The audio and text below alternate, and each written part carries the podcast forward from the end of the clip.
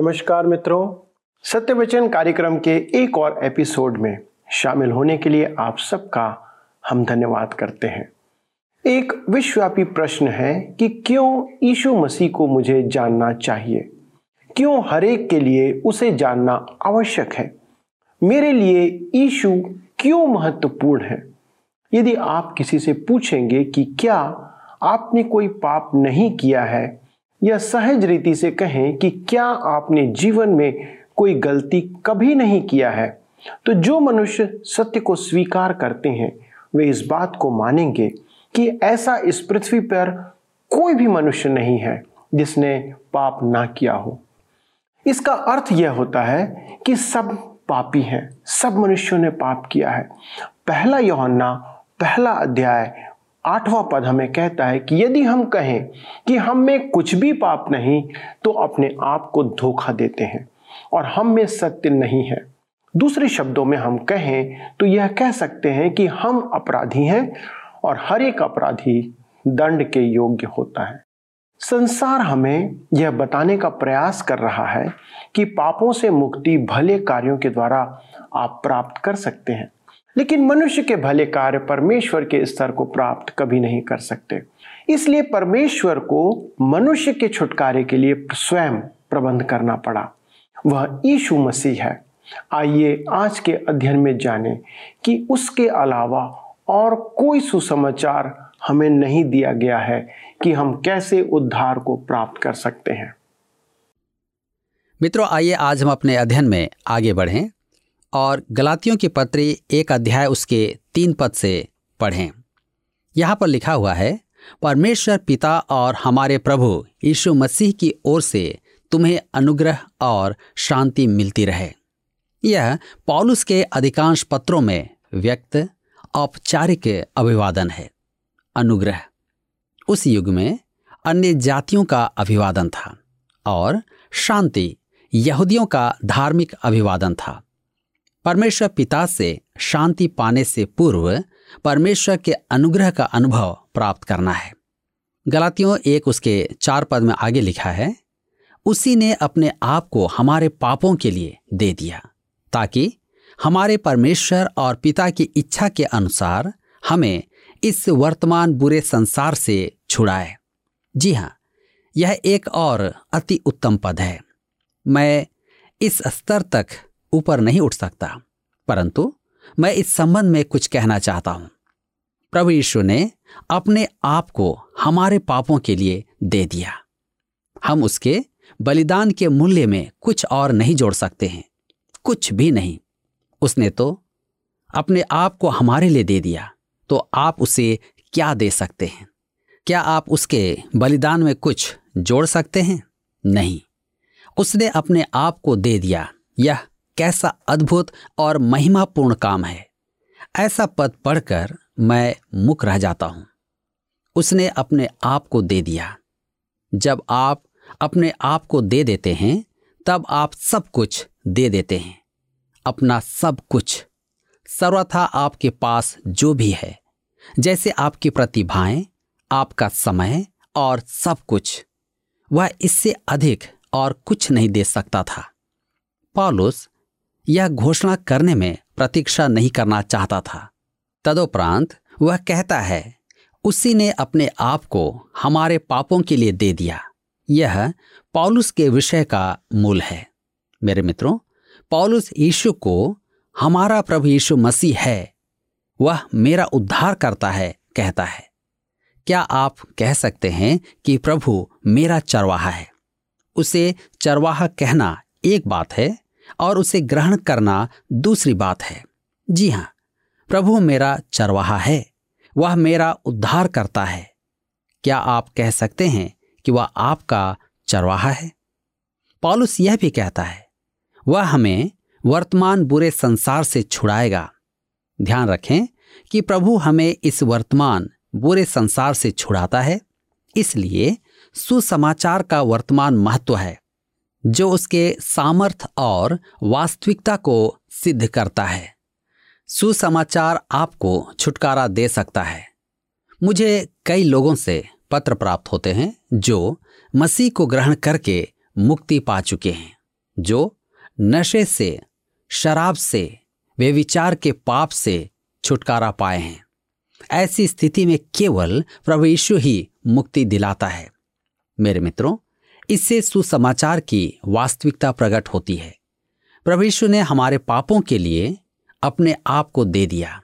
उसने क्रूस पर आपका और मेरा स्थान ले लिया। वह हमारे लिए मर गया और फिर जी उठा कि हमें इस वर्तमान बुरे संसार से छुड़ाए। मेरे मित्रों, हमने अब तक जो देखा है वह इस पद की बहुतायत को समाप्त नहीं करता है। ध्यान रखें कि उसका उद्धार हमारे परमेश्वर पिता की इच्छा के अनुसार है। वह हमारा उद्धार करता है। व्यवस्था नहीं। हमारा उद्धार व्यवस्था के अनुसार नहीं, परंतु परमेश्वर की इच्छा के अनुसार है। और परमेश्वर की इच्छा है कि हम उद्धार पाने के बाद फिर पाप में ना जिए। यह कैसी अद्भुत बात है।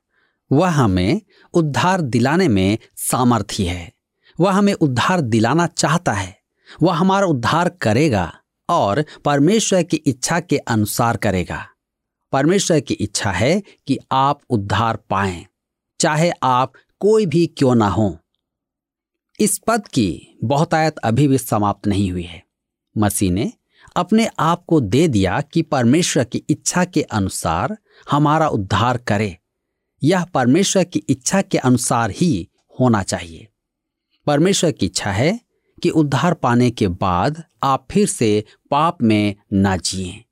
वह हमें बचाना चाहता है, यह उसकी इच्छा है, और वह हमें बचाएगा भी। मेरे मित्रों, यह पद आपको आनंद से पूर्ण उत्साहित नहीं करता। हम पढ़ते हैं गलातियों के पत्री, एक अध्याय उसके पाँच पद, लिखा है, उसकी स्तुति और बड़ाई युगानुयुग होती रहे। आमीन। इस क्षण पॉलुस परमेश्वर की स्तुति हेतु रुकता है। मुझे विश्वास है कि हमें परमेश्वर की स्तुति अधिकाधिक करनी चाहिए। जितनी हम अभी करते हैं, उससे भी अधिक। मेरे प्रियो, आइए हम सच्चाई पर आ जाएँ। क्या आपने आज सुबह जागने पर परमेश्वर का नाम लिया है? क्या आपने उसका नाम लिया था? क्या आपने उसे नए दिन के लिए धन्यवाद कहा था। आपने वर्षा के लिए धन्यवाद कहा था। क्या आपने उसके नाम को धन्यवाद कहा कि वह आपको एक नए दिन में ले आया है? एक बार मैं कैंसर से लड़ते हुए एक मरीज़ के पास पहुँचा। मैं ऐसी स्थिति में आया जब मुझे उसको यथोचित धन्यवाद देना था।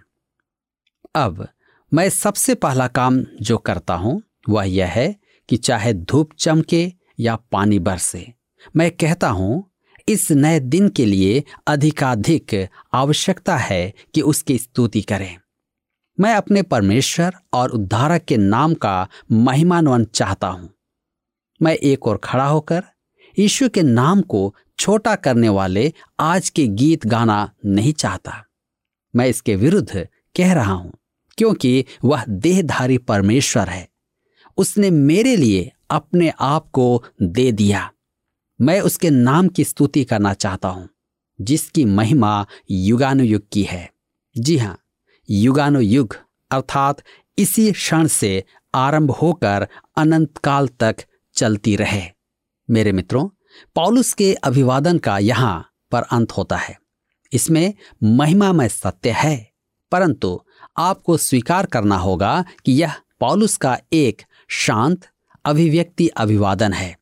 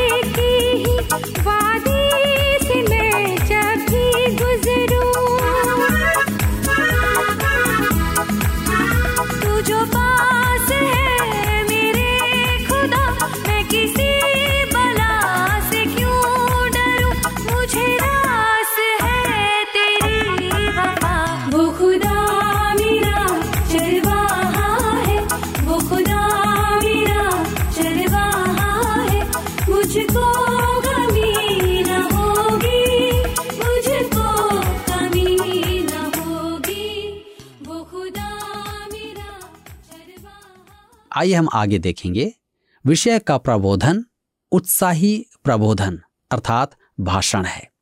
पॉलुस अब अपने विषय पर आता है। वह रूखेपन से उत्साह की ओर बढ़ता है। सच तो यह है कि वह भीतर से उत्साहित है, पर क्यों? क्योंकि वहाँ सुसमाचार को क्षति पहुँचाने वाले थे।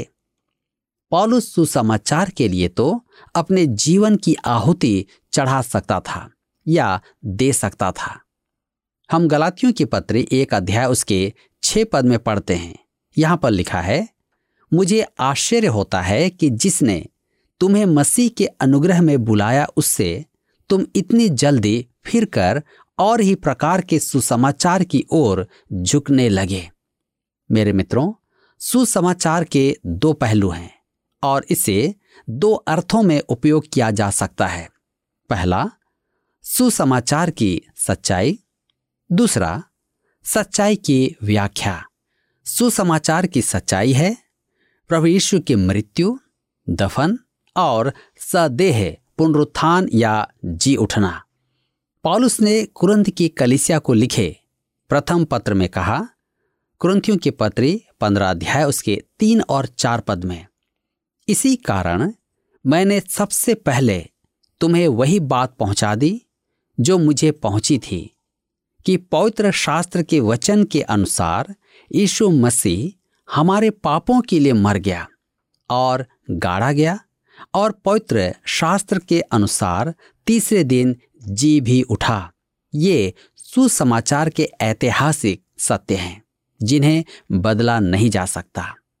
और आप इन सत्यों को व्यक्त किए बिना आगे नहीं बढ़ सकते हैं। अब सुसमाचार का दूसरा पहलू है, इन सत्यों की व्याख्या। इन सत्यों को केवल विश्वास के द्वारा ग्रहण किया जाता है, दूसरा कुछ नहीं। गलातिया के विश्वासियों को लिखे पॉलुस के पत्र में सुसमाचार के सत्यों की व्याख्या है। यहूदी विश्वासी पॉलुस के बाद गलातिया में आए थे। उन्होंने सुसमाचार के सत्यों को चुनौती नहीं दी। मसीह को पुनरुत्थान के बाद देखने वाले वरन स्वर्गारोहण तक उसे देखने वाले पाँच सौ मनुष्य थे। इतने गवाहों के रहते हुए आप सुसमाचार के सत्यों का इनकार नहीं कर सकते हैं। परंतु उनकी झूठी शिक्षा सुसमाचार के तथ्यों की व्याख्या से संबंधित थी। वे अति चतुर और धूर्त थे। उन्होंने कहा, क्या भाई पॉलुस यहाँ आए थे? विश्वासी कहते, हाँ, वह यहाँ आए थे और उन्होंने सुसमाचार प्रचार किया और हमने सुसमाचार को ग्रहण किया। अब हम मसीह यीशु को अपना उद्धारकर्ता मानते हैं और हम विश्वासियों के समूह में सहभागी हैं। इस पद को यहूदी मत को मानने वाले कहते, ओह, यह तो बहुत ही अच्छी बात है। भाई पॉलुस, जहाँ तक जानते हैं, वहाँ तक बिल्कुल सर्वथा सही हैं। परंतु वह आगे तक नहीं बताए हैं, जो अधूरे हैं। क्या उन्होंने आपको मूसा की व्यवस्था पालन के बारे में बताया। ओह, नहीं बताया। उन्हें यह तो अवश्य ही बताना चाहिए था। आपको प्रवेश में विश्वास करना आवश्यक है, परंतु मूसा की व्यवस्था के पालन न करने से उद्धार नहीं है। मेरे मित्रों, यह सबसे पुरानी झूठी शिक्षा मानी जाती है। यह आज भी है। अनुग्रह के सुसमाचार में कुछ न कुछ जोड़ ही दिया जाता है। अर्थात, विश्वास की अपेक्षा कुछ कर्म करना जोड़ देते हैं। प्रत्येक मत के मानने वालों में उद्धार पाने के लिए आपको विश्वास के साथ कुछ नहीं करने की जगह पर कुछ करना पड़ता है, जिसकी आवश्यकता नहीं है। परंतु प्रत्येक पंथ और वाद की शिक्षा है कि उद्धार पाने के लिए कुछ न कुछ करना ही है। मेरे मित्रों, यह ध्यान देने योग्य बात है कि पॉलुस ने फिलिपी के बंदीगृह अधीक्षक से कहा था, प्रेरितों के काम सोलह अध्याय उसके इकतीस पद में, प्रभु यीशु मसीह पर विश्वास कर तो तू और तेरा घराना उद्धार पाएगा।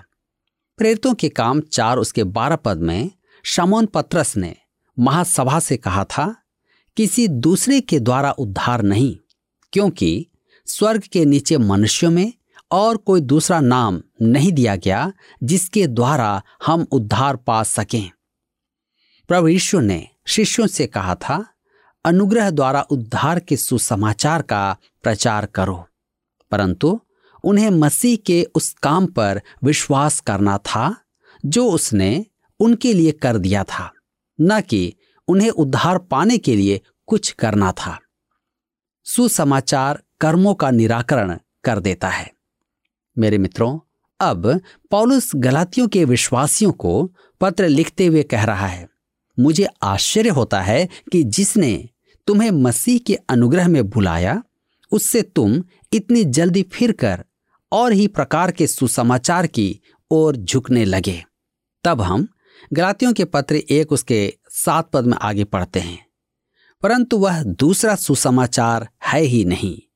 पर बात यह है कि कितने ऐसे हैं जो तुम्हें घबरा देते और मसीह के सुसमाचार को बिगाड़ना चाहते हैं। बिगाड़ना शब्द यूनानी में एक अत्यधिक प्रभावी शब्द है। डॉक्टर लुका, प्रेरितों के काम दो अध्याय उसके बीस पद में इसी शब्द का उपयोग करते हैं। जब वह कहते हैं, सूर्य अंधेरा हो जाएगा। और याकूब के पत्र चार अध्याय उसके नौ पद में कहते हैं, हँसी शोक में और तुम्हारा आनंद उदासी में बदल जाएगा। तो वह भी इसी शब्द का उपयोग करते हैं। अतः पॉलुस का कहना है कि यह सुसमाचार को बिगाड़ना है तो उसके कहने का अभिप्राय है कि उसे उसकी सच्चाई के विपरीत कर दिया है। इसे देखना बहुत ही महत्वपूर्ण बात है। गलातियों के पत्र एक अध्याय के आठ पद में आगे हम पढ़ते हैं। परंतु यदि हम या स्वर्ग से कोई दूत भी उस सुसमाचार को छोड़ जो हमने तुमको सुनाया है, कोई और सुसमाचार तुम्हें सुनाए तो शापित हो। मेरे मित्रों, यह पद ऐसा कठोर है कि अन्य और कुछ ऐसा कठोर नहीं है। पौलुस कहता है कि यदि कोई स्वर्गदूत भी उस सुसमाचार को छोड़ जो हमने तुमको सुनाया है, कोई और सुसमाचार तुम्हें सुनाए तो शापित हो। यह अत्यधिक कठोर वचन है। यदि एक स्वर्गदूत इसी समय आकर कहे, आपका विश्वास ठीक है, परंतु आपको उद्धार पाने के लिए कुछ और भी करना है। या, जब आप वचन पढ़ते हैं तब स्वर्गदूत यदि कहे, प्रचारक ठीक कहता है, परंतु आपको कुछ और भी करना है। तब, आपको और मुझे उससे कहना है, तू चाहे स्वर्ग का दूत ही क्यों ना हो, यहाँ से चला जा, मुझे कुछ नहीं सुनना है। मेरे मित्रों, हम आज अनेक प्रचारकों को कोई और सुसमाचार प्रचार करते सुनते हैं। तो वे स्वर्गदूतों के समान दिखाई देते हैं। शैतान भी तो ज्योति का स्वर्गदूत बन जाता है और उसके कार्य धार्मिकता की सेवा स्वरूप प्रतीत होते हैं। देखिए, दूसरा क्रंथियों के पत्र ग्यारह अध्याय उसके चौदह और पंद्रह पद में। अब सुनिए पौलुस क्या कहता है। गलातियों के पत्र एक अध्याय के नौ पद में लिखा है, जैसा हम पहले कह चुके हैं, वैसा ही मैं अब फिर कहता हूँ। कि उस सुसमाचार को छोड़ जिसे तुमने ग्रहण किया है, यदि कोई और सुसमाचार सुनाता है तो शापित हो। पॉलुस कठोर शब्दों में कहता है, यदि कोई और सुसमाचार सुनाता है तो शापित हो। दूसरे शब्दों में, दंड का भागी हो। मेरे मित्रों, इससे अधिक कठोर शब्द मेरे पास नहीं है। सुसमाचार सभी कर्मों का निराकरण करता है। रोमियो के पत्र चार अध्याय उसके पाँच पद में लिखा है, जो काम नहीं करता वरन भक्तिहीन के धर्मी ठहराने वाले पर विश्वास करता है। उसका विश्वास उसके लिए धार्मिकता गिना जाता है। मैं ऐसे अनेक लोगों से मिलता हूँ, जो कहते हैं कि उद्धार पाने के लिए उन्हें अच्छा बनना होगा। एक दिन मुझसे किसी ने कहा भाई साहब, मैं विश्वासी बनना चाहता हूँ। मैं और अधिक अच्छा बनने का प्रयास करूँगा। यदि मैं सुधार करने में सफल हुआ तो मैं एक विश्वासी हो जाऊँगा। मैंने उससे कहा, यदि आप अपने में सुधार ले आए तो आप कभी विश्वासी नहीं बन सकते। परमेश्वर केवल अधर्मियों का उद्धार करता है। हमारे ईश्वर ने कहा कि वह धर्मियों का नहीं पापियों का उद्धार करने आया है। उसने ऐसा इसलिए कहा क्योंकि कोई भी धर्मी नहीं है, एक भी नहीं। मनुष्य की धार्मिकता के काम परमेश्वर की दृष्टि में मैले चित्रों के समान हैं।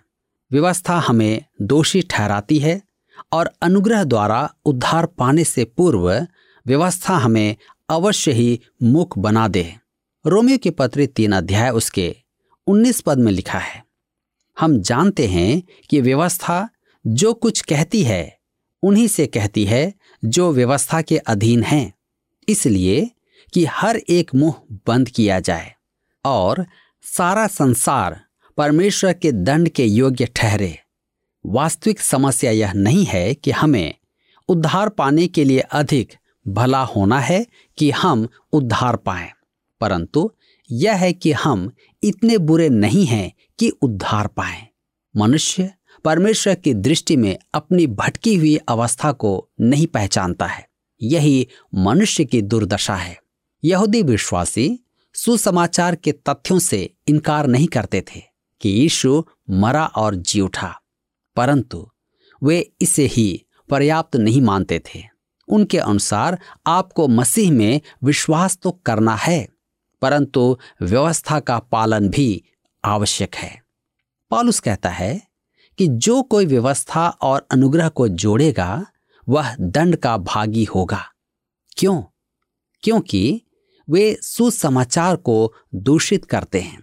वे सुसमाचार के सत्यों का इनकार तो नहीं करते, परंतु उन तथ्यों को गलत व्याख्या करते हैं और वे सुसमाचार को बिगाड़ते हैं। मेरे मित्रों आज भी हमारे बीच में बहुत सारे ऐसे लोग हैं जो उद्धार के लिए कार्य करना चाहते हैं। सिर्फ़ इतना ही नहीं, सुसमाचार को बिगाड़ने से पीछे नहीं हटते आज आपको और मुझे निर्णय लेना है कि क्या मैंने उद्धार प्राप्त कर लिया है। क्या मैं यीशु के मरने, दफन किए जाने, जी उठने पर विश्वास करता हूँ? यदि नहीं तो आज मुझे स्वयं को जांचने की आवश्यकता है कि क्या मैं सचमुच में उस उद्धार का आनंद ले रहा हूँ? प्रभु आप सबको आज के इस वचन के द्वारा आशीषित करें। पिछले प्रश्न का उत्तर है ए, यहूदा। गलातियों की पत्री के आरंभ में शिक्षक यह स्थापित करना चाहता है कि पौलुस का चुनाव यहूदा के स्थान पर बारह चेलों में प्रेरित के रूप में किया गया। आज का प्रश्न है, सुसमाचार की सच्चाई के सत्य को कैसे ग्रहण किया जा सकता है? ए, पढ़ने के द्वारा, बी, सुनने के द्वारा, सी, विश्वास के द्वारा, डी, तर्क करने के द्वारा। मित्रों, इस प्रश्न का उत्तर हमें कल सुबह छह बजे से पहले विकल्प ए, बी, सी या डी के साथ, अपना नाम, पता, स्थान के साथ, nine six five one four three three three nine seven पर एसएमएस या व्हाट्सएप करें। सभी विजेताओं को विशेष पुरस्कार प्रदान किए जाएँगे। धन्यवाद। क्या आपको यह कार्यक्रम पसंद आया? अभी हमें एक मिस कॉल करें और आप अगले विजेता हो सकते हैं।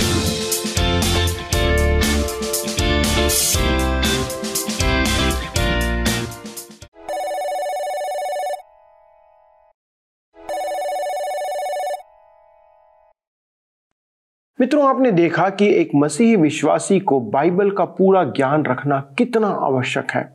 परमेश्वर ने यीशु में होकर हमारे उद्धार के कार्य को पूरा कर दिया, जिसे हम परमेश्वर के अनुग्रह से विश्वास के द्वारा प्राप्त कर सकते हैं। गलातियों की कलिसिया के बीच मूल सुसमाचार के अलावा दूसरे सुसमाचार की शिक्षा भी दी जा रही थी। हम सुसमाचार में मिलावट नहीं कर सकते उन दिनों की तरह आज भी कलिसिया में शिक्षाओं के द्वारा फूट डालने का कार्य किया जा रहा है। उद्धार प्राप्त करने के लिए कार्य और रीति विधि पर लोग भरोसा कर रहे हैं आज, जबकि पापों से उद्धार या मुक्ति यीशु मसीह पर विश्वास के द्वारा ही प्राप्त की जा सकती है। गलातियों के समय में विश्वास के साथ व्यवस्था के पालन पर बहुत ज़ोर दिया जाता था। आजकल धार्मिक रीति को पूरा करने के द्वारा उद्धार की शिक्षा समाज में दी जा रही है। परंतु किसी भी रीति विधि की पूर्ति से मनुष्य का पाप से उद्धार नहीं किया जा सकता। बाइबल ऐसी शिक्षा हमें देती है। यीशु ने आपके लिए क्रूस पर बलिदान दिया है। इस विश्वास मात्र से आप उद्धार को प्राप्त कर सकते हैं। इसके अलावा कोई और सुसमाचार आपके लिए, मेरे लिए, संसार के लिए नहीं है। पॉलुस कहता है, इसके अलावा कोई और रीति से उद्धार की शिक्षा यदि है तो वह श्रापित है। यदि कोई दे तो वह श्रापित है। इसमें मिलावट करने की कोशिश आप कभी ना करें, ताकि आशीष के पात्र बने। आइए हम प्रार्थना करें। हमारे जीवित सामर्थ्य, अनुग्रहकारी, दयालु, स्वर्गीय पिता प्रभु यीशु मसीह में एक बार फिर आपके सन्मुख आते हैं और धन्यवाद देते हैं प्रभु कि आपने हमारे लिए प्रभु यीशु मसीह को उस क्रूस पर बलिदान दिया और उसके द्वारा से प्रभु आपने उद्धार का मार्ग स्थापित किया। प्रभु, आज हमारे समाज में, कलिसिया के अंदर, परिवारों में बहुत से ऐसे लोग हैं जो इस बात की शिक्षा दे रहे हैं कि हमें उद्धार के लिए अनेक कार्य करने की आवश्यकता है। हमारे कार्य हमें उद्धार दिला सकते हैं। परंतु आपका वचन कहता है कि उद्धार केवल मसीह ईशु की मृत्यु और जी उठने पर विश्वास करने के द्वारा से है। हमारे सारे दर्शकों के लिए हम विनती करते प्रभु, आप उन पर अनुग्रह करें, दया करें और होने दे पिता कि उनका ऐसा प्रगाढ़ विश्वास प्रभु ईशु मसीह पर बना रहे।